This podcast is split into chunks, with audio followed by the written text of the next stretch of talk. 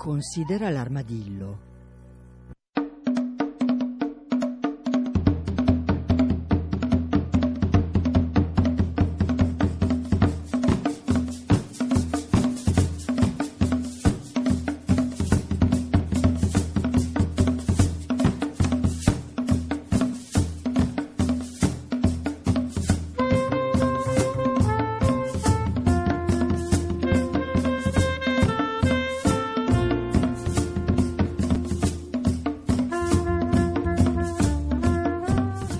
Buongiorno, buongiorno a tutti da Cecilia Di Lieto.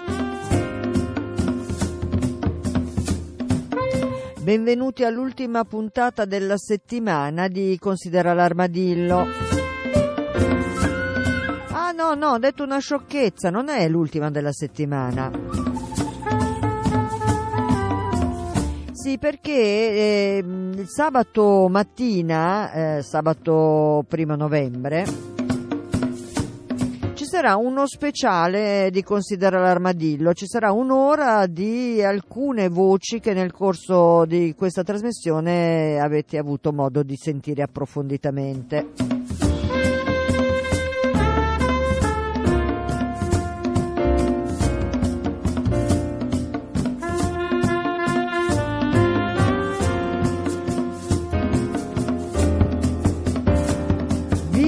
Dico prima di introdurre il nostro ospite che eh, c'è un'altra occasione legata ad Halloween e al mondo degli animali ed è un mercatino dolcetti e scherzetti che si svolge a eh, Monza in zona Sant'Albino in via Sardegna 73 barra B eh, organizzata da eh, Gattolandia un'associazione di cui parleremo prossimamente. Ma intanto tenete conto che dalle 15.30 di domenica potete aiutare questa associazione, così come tenete presente che sabato eh, Natura da Paura è presso l'Oasi Bosco WWF di Vanzago eh, a, partire, a partire dalle ore 15 e allora adesso andiamo al nostro ospite. e diamo il benvenuto a Considera l'armadillo di oggi al dottor Guglielmo Maglio, eh, naturalista, eh, che è anche responsabile progetti comunicazione scientifica della città della scienza di Napoli. Buongiorno. Buongiorno a lei. Grazie ancora per essere qui con noi. Senta, io ho, l'ho invitata alla nostra trasmissione perché ho visto che eh, voi alla Città della Scienza e anche in altri posti eh, Halloween diventa l'occasione per celebrare eh, la natura e alcuni animali, in particolare gli animali, diciamo quelli con la fama peggiore. Eh, su cosa vi concentrate voi a Napoli oggi? Sì, approfittiamo oggi della ricorrenza per parlare degli animali che tra tutti gli esseri viventi hanno un po' eh, una delle peggiori reputazioni, eh, del tutto immeritata bisogna dire, e che sono i pipistrelli. Oh, il pipistrello, eh, eh, io ci pensavo e dicevo, ma perché il pipistrello ha questa nomea così terribile? Tanti lo chiamano un topo con le ali, e già il topo non, non gode di buona fame, fama. Sì, in effetti è mh, la prima associazione che le persone fanno e non potrebbero essere più lontani dalla verità, in quanto con i topi i pipistrelli non hanno niente a che vedere. E, dal punto di vista mh, eh, biologico ed ecologico i pipistrelli sono insettivori, mangiano insetti, mentre invece i topi sono roditori. Esistono poi specie di pipistrelli che mangiano frutta, nettare, ma non vivono in Europa, sono pipistrelli delle regioni tropicali. Tutti i pipistrelli europei si nutrono di insetti. Senta, un'altra delle cose legate al pipistrello è sicuramente tutta la eh, questione del, del, vampiro. Noi sappiamo che tra i pipistrelli c'è un, una, dire, una, specie, una, un modello, diciamo così, che qualcosa di vampiresco c'ha, è vero? Eh, sì, ehm, esistono soltanto tre specie, delle decine di migliaia di specie di pipistrelli che vivono nel mondo, eh, che si nutrono eh, di, di, sangue di altri animali, ma sono soltanto tre specie e sono limitate al centro e Sud America, non vivono in Europa, non vivono in Asia, ma sono limitate a quelle regioni. Senta, dottor Maglio, un'altra delle cose che mi fa dire il pipistrello poveretto eh, è il fatto che lo si associa alla notte, al fatto che è un animale notturno, che insomma non, non ci si può mai fidare di quelli della notte. Sì, di, di, fatto la tendenza che abbiamo è eh, quando non conosciamo un, un animale, una situazione, è sempre di guardare all'aspetto negativo. I pipistrelli da sempre eh, sono stati associati a creature malvagie o a eh, eh, demoni e, e, cose del genere. In realtà i pipistrelli sono animali tranquillissimi che svolgono un ruolo importante per eh, l'ecosistema ma anche e soprattutto per le nostre eh, colture, coltivazioni, visto che mangiano tonnellate di insetti nocivi alle nostre piante o nocivi all'uomo stesso. Senta, poi diciamocelo, se noi, ognuno di noi avesse il suo pipistrellino in casa non avremmo bisogno di grandi zampironi. Sì, purtroppo è difficile mh, convincere i pipistrelli ad abitare nelle nostre case, però possiamo fare qualcosa per farli avvicinare, eh, possiamo aiutarli a trovare dei rifugi dove passare il giorno oppure dove riprodursi meglio ancora. Ah, e, e, tipo, allora, sappiamo che da un po' di tempo ci sono delle casette no? che, che, si vendono anche, sì, ci sono delle associazioni anno, insomma, che... Eh, sì, da qualche anno sono in vendita eh, nei grossi eh, store delle cassette nido che sono fatte in legno, sono trattate senza vernici, senza elementi tossici, che eh, hanno un buon successo con i pipistrelli. Eh, si è visto che spesso i pipistrelli le occupano e eh, con il tempo le utilizzano anche come eh, case di riproduzione, quindi dove le femmine danno alla luce i piccoli e li allevano con successo.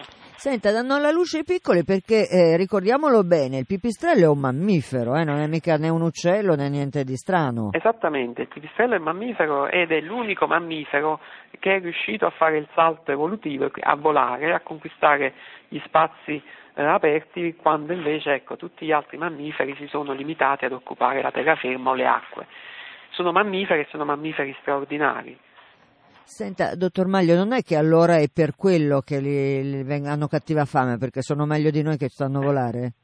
Beh, eh, certo, sicuramente mh, li abbiamo guardati con invidia e le prime macchine volanti di Leonardo da Vinci copiavano le ali dei pipistrelli. E sicuramente questo è un aspetto eh, che l'uomo ha sempre invidiato, anche se bisogna dire che il volo dei pipistrelli è molto diverso rispetto al volo degli uccelli e al volo degli insetti. Eh, perché come funziona il volo del pipistrello?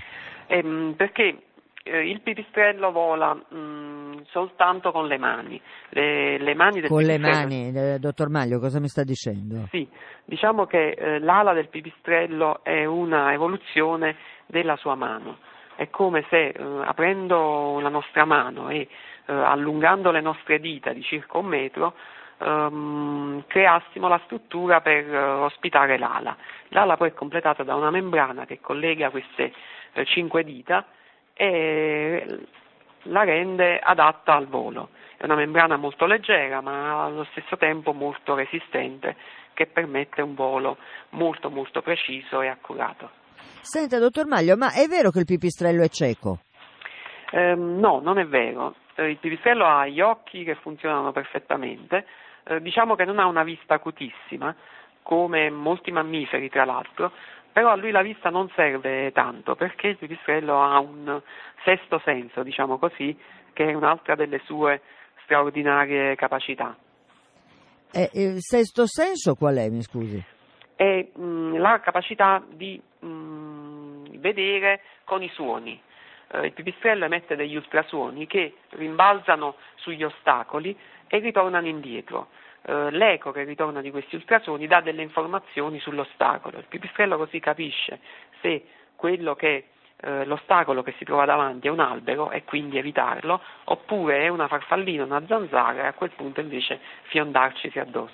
Una buona, una buona cena, come si sì. dice. Senta, dottor Maglio, ma allora con questo sistema di comunicazione eh, così, eh, mi viene da dire sofisticato, forse, forse, dottor Maglio, forse è qualcosa di simile a quello che succede anche sott'acqua, quella della comunicazione con attraverso i suoni o le vibrazioni, no? Dico una... Sì, No, mh, mm, ci sono altri mammiferi marini, nel caso del, dei delfini e delle balene, che utilizzano gli ultrasuoni e sono in grado di eh,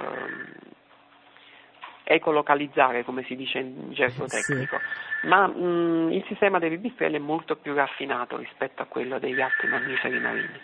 Insomma, inizio a farmi un'idea sempre più precisa del perché il pipistrello non è simpatico a tutti, ha, delle grandi, ha, delle grandi, qualità. Senta, dottor Maglio, ma io so perché sono arrivata a lei tramite i suoi colleghi che lei è un vero appassionato di pipistrelli. Posso chiederle da dove le nasce questa passione? Eh sì, nasce un po' da una passione per gli animali in generale e poi dallo studio eh, di questi bellissimi animali all'università oltre al fatto di aver poi collaborato con tante associazioni che si occupano della tutela e della, della, salvaguardia dei pipistrelli, sia dei piccoli orfani che vengono eh, ritrovati in estate, sia degli adulti che sono feriti eh, o denutriti durante tutto il corso dell'anno. Senta, ma lei invece da bambino non ce l'aveva un pipistrello di riferimento? Eh, no, non l'avevo, però insomma già mi appassionavano i fumetti o i cartoni che in qualche modo richiamavano supereroi eh, certo. eh, legati ai pipistrelli. Un grande Batman per tutti noi. Esatto, sì. Senta, dottor Maglio, ehm, ma il pipistrello eh, come se la cava con l'invasione umana delle città, insomma con quello che sappiamo essere il grande problema di tutte le, le, le, le creature che ci circondano, cioè il grande impatto che l'uomo ha sull'ambiente. Sì, questo è un po' un problema perché mh, per molti anni nel passato la convivenza tra uomo e pipistrello è stata utile ad entrambi. Eh, il pipistrello beneficiava del fatto di trovare vecchie case di campagna in cui poter, eh, potersi riprodurre e l'uomo beneficiava dell'opera di distruzione degli insetti da parte dei pipistrelli. Purtroppo poi con l'avvento della chimica e con l'uso indiscriminato dei pesticidi, gli insetti che i pipistrelli mangiano vengono avvelenati da quantità di insetticidi che poi passano direttamente all'interno del pipistrello, mettendo a rischio la sua capacità di sopravvivere o di riprodursi. In più, inoltre, nelle nostre città moderne gli edifici sono sempre più eh, impermeabili, diciamo così, con cemento e con vetro, che sono materiali che non si prestano ad essere colonizzati dai pipistrelli. Quindi negli ultimi anni c'è un notevole calo nella presenza di questi simpatici animali nelle nostre città. Senta, eh, mi vengono due domande facendo un passo in, indietro e al problema della comunicazione, no? che, che, dicevamo del pipistrello, della, di questa sua capacità di orientarsi eh, nello spazio. Sì. Eh, mh, a proposito dell'impatto dell'essere umano, eh, tutto questo sistema eh, di onde che eh, eh, dalla telefonia in là girano per l'aria in, hanno delle interferenze per i pipistrelli? Mi riferisco non tanto al telefonino di casa, ma ai trasmettitori, insomma, questi grandi eh, grandi strutture insomma, che magari potrebbero interferire, non lo so. Magari... Sì, di fatto sono in corso parecchi studi, proprio perché su questo argomento um, si conosce poco, sull'impatto che uh, i campi elettromagnetici possono avere sull'ecolocalizzazione di questi animali. Eh, si sa per esempio che eh, per i mammiferi marini come appunto balene e delfini il loro ultrasuono è molto disturbato dalle attività dell'uomo e si pensa che anche per i pipistrelli accada la stessa cosa. Molti lavori del, del, su questo argomento sono attualmente in corso. Senta, dottor Maglio, ma il pipistrello è una specie protetta, dico male? Assolutamente sì, tutte le specie di pipistrelli europee sono protette eh, ed è assolutamente vietata la caccia, eh, la detenzione o qualsiasi tipo di maltrattamento contro questi piccoli animali.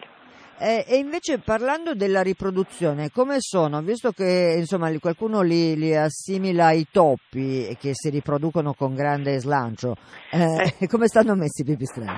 Eh, purtroppo no, questa è un'altra differenza con i topi. I, i pipistrelli si riproducono poco e molto raramente, una sola volta l'anno e eh, in genere ogni femmina ha un solo piccolo per anno, quindi è una riproduzione molto lenta e che richiede grande eh, dispendio di energia da parte della madre che deve portarsi il piccolo in volo con sé durante i primi giorni eh, di vita del piccolo e quindi volare con questo fardello appeso addosso.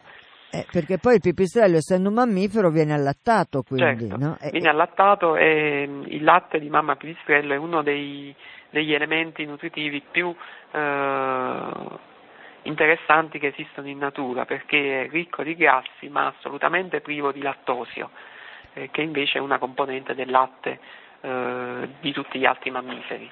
E quindi, e quindi diceva che è, è, molto grasso però? No, sì. sì. perché se, secondo voi questa... È perché il piccolo pipistrello deve crescere molto rapidamente. Um, i, I pipistrelli si riproducono in genere a luglio ad agosto e per ottobre, soprattutto nel nord Italia, i pipistrelli devono essere in grado di eh, essere adulti e avere già un bel po' di riserva di grasso per il letargo invernale. Ecco perché il pipistrello va in letargo.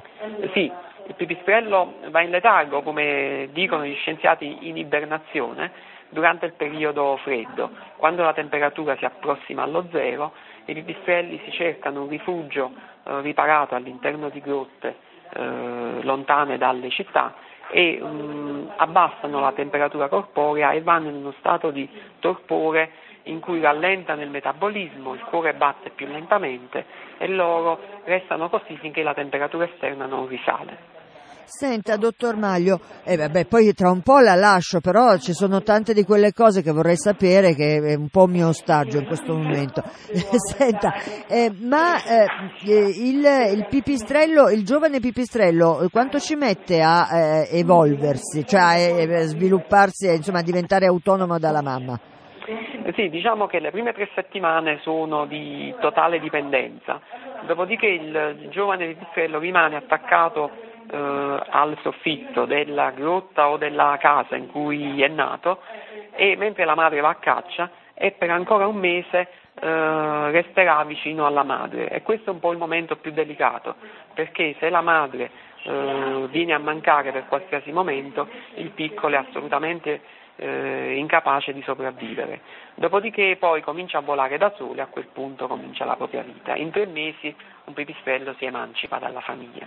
Senta una cosa, dottor Maglio, ma il pipistrello poi è un, è un ragazzo solitario oppure gli piace stare in compagnia? No, no, i pipistrelli adorano la compagnia e anzi la cercano incessantemente. Eh, loro hanno un'attività sociale molto intensa eh, si puliscono a vicenda, si aiutano e chiacchierano anche. si gruppi. puliscono a vicenda anche? Sì, sì, loro hanno questo sistema di, mh, gli inglesi dicono il social grooming, il, cioè sì. leccarsi e pulirsi il pelo a vicenda e in questo modo riescono ad arrivare anche in zone del corpo dove il pipistrello da solo non, non riuscirebbe. Ed è un modo per stringere i rapporti sociali nei gruppi e eh, intensificare i legami di amicizia, per così dire. Ah, sì. Eh, senta, ma e quindi eh, esistono di fatti grandissime comunità di pipistrelli, cioè nelle grotte, in luoghi particolarmente favorevoli, diciamo? È così? Sì, di fatto loro cercano ecco, il numero, perché il numero dà forza e dà anche eh, possibilità di eh, difendersi meglio dai predatori. Eh, purtroppo ecco, la situazione attuale, il declino del numero di questi animali fa sì che le colonie che noi ritroviamo sono sempre più piccole. È sempre più difficile trovare quelle grandi colonie di 2-3 mila pipistrelli che vivono insieme. Senta, eh, dicevamo, eh, dicevamo, diceva lei che è il nostro eh, Batman di riferimento, eh, che i pipistrelli parlano, hanno, fanno dei versi, ma eh, tipo che tipo di... c'è qualcosa che si può assimilare al verso del pipistrello? Ma in genere sono mh, eh, come degli squittii, come dei suoni che emettono tutti i piccoli mammiferi, grosso modo e, e, sono suoni perfettamente udibili dal nostro orecchio perché sono eh, suoni eh, sotto i 20.000 Hz, quindi all'interno della soglia di udibilità umana. Eh, gli ultrasuoni invece, che sono suoni a frequenza molto più alta, vengono utilizzati esclusivamente per la caccia o per eh, muoversi, volare ed evitare gli ostacoli. Quindi insomma si potrebbe, cioè, adesso cercherò oh, delle registrazioni di, di, di, di, diverso di pipistrello a questo punto. Sì, sì, si trovano? se ne trovano ah, diversi. Sì. Ah, bene, poi mi, mi, darà magari le indicazioni. Senta, eh, dottor Maglio, ma allora abbiamo detto, eh, abbiamo eh, iniziato la trasmissione proprio parlando della cattiva fama del pipistrello. Dobbiamo fare un tuffo nell'attualità, proprio in questo eh, in, questi, in, questo periodo in cui eh, ad esempio eh, l- il problema del contagi da Ebola eh, sono all'ordine del giorno, si è parlato del pipistrello come veicolo di infezione. Eh sì, ogni qualvolta mh, nei paesi tropicali c'è qualche minaccia per la salute umana che di forma batterico-virale, purtroppo i pipistrelli vengono tirati in ballo. Um, è vero che nel um, recente passato ecco, il virus Ebola è stato trovato uh, in forma latente, quindi non pericolosa, in diversi uh, mammiferi selvatici, non soltanto i pipistrelli, ma soprattutto nei primati, nelle scimmie. Uh, ed il passaggio da questi animali all'uomo probabilmente è avvenuto attraverso l'alimentazione. Ehm, per i pipistrelli italiani però non, e quelli europei in generale non c'è nessuna prova e nessun pericolo eh, della possibilità di trasmettere eh, questo, questo, virus e soprattutto considerando il fatto che noi i pipistrelli non li mangiamo, mm. fortunatamente. Eh sì, se, se, ci mancherebbe solo che ci facciamo pure i pipistrelli, che già mi sa che di nemici ne hanno mica pochi a parte l'uomo. Eh sì, i, i, giovani pipistrelli hanno dei nemici storici che sono i gufi per esempio, barbagianni, allocchi, civette, oppure i serpenti che riescono a eh, raggiungere le grotte in cui loro vivono e di recente in città purtroppo capita con i gabbiani reali ah. che diventano tra i loro principali predatori. Senta, a Napoli com'è la situazione dei pipistrelli? Eh, in città dico, ce n'è? Perché poi Napoli, insomma, città, grande città, sotterranea anche, no? Sì. Con un, un, grande sotterraneo. Sì, purtroppo Napoli rispetto alle altre città d'Italia eh, è quasi totalmente priva di spazi verdi. Ah, Questa ecco. non è una cosa positiva per i pipistrelli. Non era così nel passato. Io ricordo mio padre che da, mi racconta che da bambino bastava lanciare un cappello in aria e al, quando il cappello cadeva a terra ci trovava un pipistrello all'interno. Uh, ora, che meraviglia! ora, al di là delle, dei racconti degli anziani che possono essere un po' esagerati, è di fatto che in città adesso se ne vedono sempre di meno. Mm. Qui a Città della Scienza abbiamo un piccolo giardino con uno stagno e siamo fortunati perché ancora riusciamo a vederli, ma in città se ne vedono sempre di meno. Eh, quindi lei mi sta dicendo che comunque il pipistrello, insomma, mica, eh, per l'appunto lo invidiamo e per quello che lo detestiamo, è, è, è, uno furbo, gli piace anche il giardino, non è che vive solo negli antri oscuri, insomma. Eh no, lui negli antri oscuri si riposa o ci passa l'inverno. In realtà lui ha bisogno degli insetti, gli insetti si trovano principalmente nei giardini dove ci sono le piante da fiore, dove ci sono gli specchi d'acqua e dove c'è la possibilità per gli insetti di alimentarsi e il pipistrello segue gli insetti perché è il suo cibo preferito.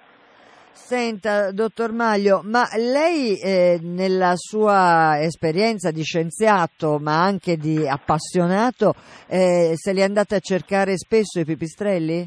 Cioè è andato in situazioni appunto grotte, antri, insomma dove la, la popolazione poteva essere più numerosa? Ma sì, per ricerca io sono andato in parecchie grotte, sia in Italia sia in altri paesi del mondo, eh, proprio per, uh, per, motivi di studio. E, attualmente poi collaboro con un'associazione che invece si occupa di recupero di pipistrelli feriti o di orfani che vengono abbandonati dai genitori. Nel caso si dovesse avere la fortuna di trovare un, un, un pipistrello sfortunato, adesso mi scusi il gioco, sì. eh, che cosa bisogna fare? Sì, allora posso dare indicazioni di un sito che si chiama eh, tutelapipistrelli.it sì. eh, che è ricchissimo di informazioni, oltre a dare delle informazioni sul primo soccorso, cioè su come raccogliere un giovane di pipistrello quando è il caso di raccoglierlo e come tenerlo al caldo nel frattempo eh, in cui si contatta un esperto, E, ehm, e, inoltre questo sito dà anche delle informazioni su chi è l'esperto più vicino al luogo di ritrovamento. In ah, ogni quindi... regione italiana ci sono dei referenti che quando chiamati eh, corrono a recuperare questi pipistrelli feriti o in qualche modo sfortunati per prepararli poi ad essere curati, riabilitati e liberati nel futuro. Quindi tutelapipistrelli.it, teniamolo a mente. Senta, eh, dottor Maglio, mm, torniamo alla partenza, cioè eh, Città della Scienza organizza per Halloween questo momento di approfondimento sul pipistrello, ma non è la prima volta che lo fate, vero? No, ormai sono mm, quasi sette anni che prepariamo questo evento grazie alla collaborazione con il professor Danilo Russo, che è uno dei massimi esperti europei di pipistrelli, che insegna all'Università di Napoli e lui eh, ci intrattiene molto amabilmente raccontandoci eh, tutte le ricerche più recenti su questi animali e le scoperte scientifiche e poi vedremo appunto alcuni di questi piccoli animali che vengono curati in uno dei centri di riabilitazione. Senta, e il pubblico che viene a questi, a questi incontri, eh, in sette anni, insomma, lei ha visto dei mutamenti d'atteggiamento? Assolutamente sì, mi ricordo all'inizio grande scetticismo, grande paura anche soltanto di osservare un pipistrello da vicino. Invece adesso negli ultimi anni i bambini aspettano questa festa con gioia. Stasera abbiamo già il tutto esaurito per la nostra festa e sono sicuro che molti bambini verranno con costumi da Batman o da vampiro proprio per eh, aumentare l'empatia con questi piccoli animaletti. Senti, ma, senta, ma nessuno si metterà le mani nei capelli dicendo attenti, attenti se ti tocca il pipistrello? Eh, qualcuno lo farà, ma noi lo convinceremo che è un'azione inutile. I pipistrelli sanno come evitarci e l'ultima cosa che loro vogliono fare è andarsi ad impigliare nei nostri capelli. Eh, eh sarebbe un gesto molto autolesionista, certo, dico bene. Eh. Certo. Senta, eh, dottor Maglio, io la ringrazio moltissimo per essere stato con noi a Considera l'Armadillo e la saluto con quello che è un po' un giochetto che io faccio con i nostri ospiti. Ma senta, ma se lei avesse potuto essere essere un animale, ma che animale avrebbe voluto essere? Eh beh, sicuramente un pipistrello. Vado tranquilla. certo. Ho trovato Batman allora. Eh, il suo rapporto con Batman è positivo? Eh, certamente, ah, sì. Bene, okay. Sono cresciuto con i fumetti di Batman, quindi eh, mi è rimasta questa affezione. Non avrei mai voluto eh, farle torto. Eh, dottor Maglio, eh, sa che la sto minacciando, sa che ci sentiremo per molte altre cose? Con grande piacere. Grazie per essere stato con noi. Grazie a lei. Considera l'armadillo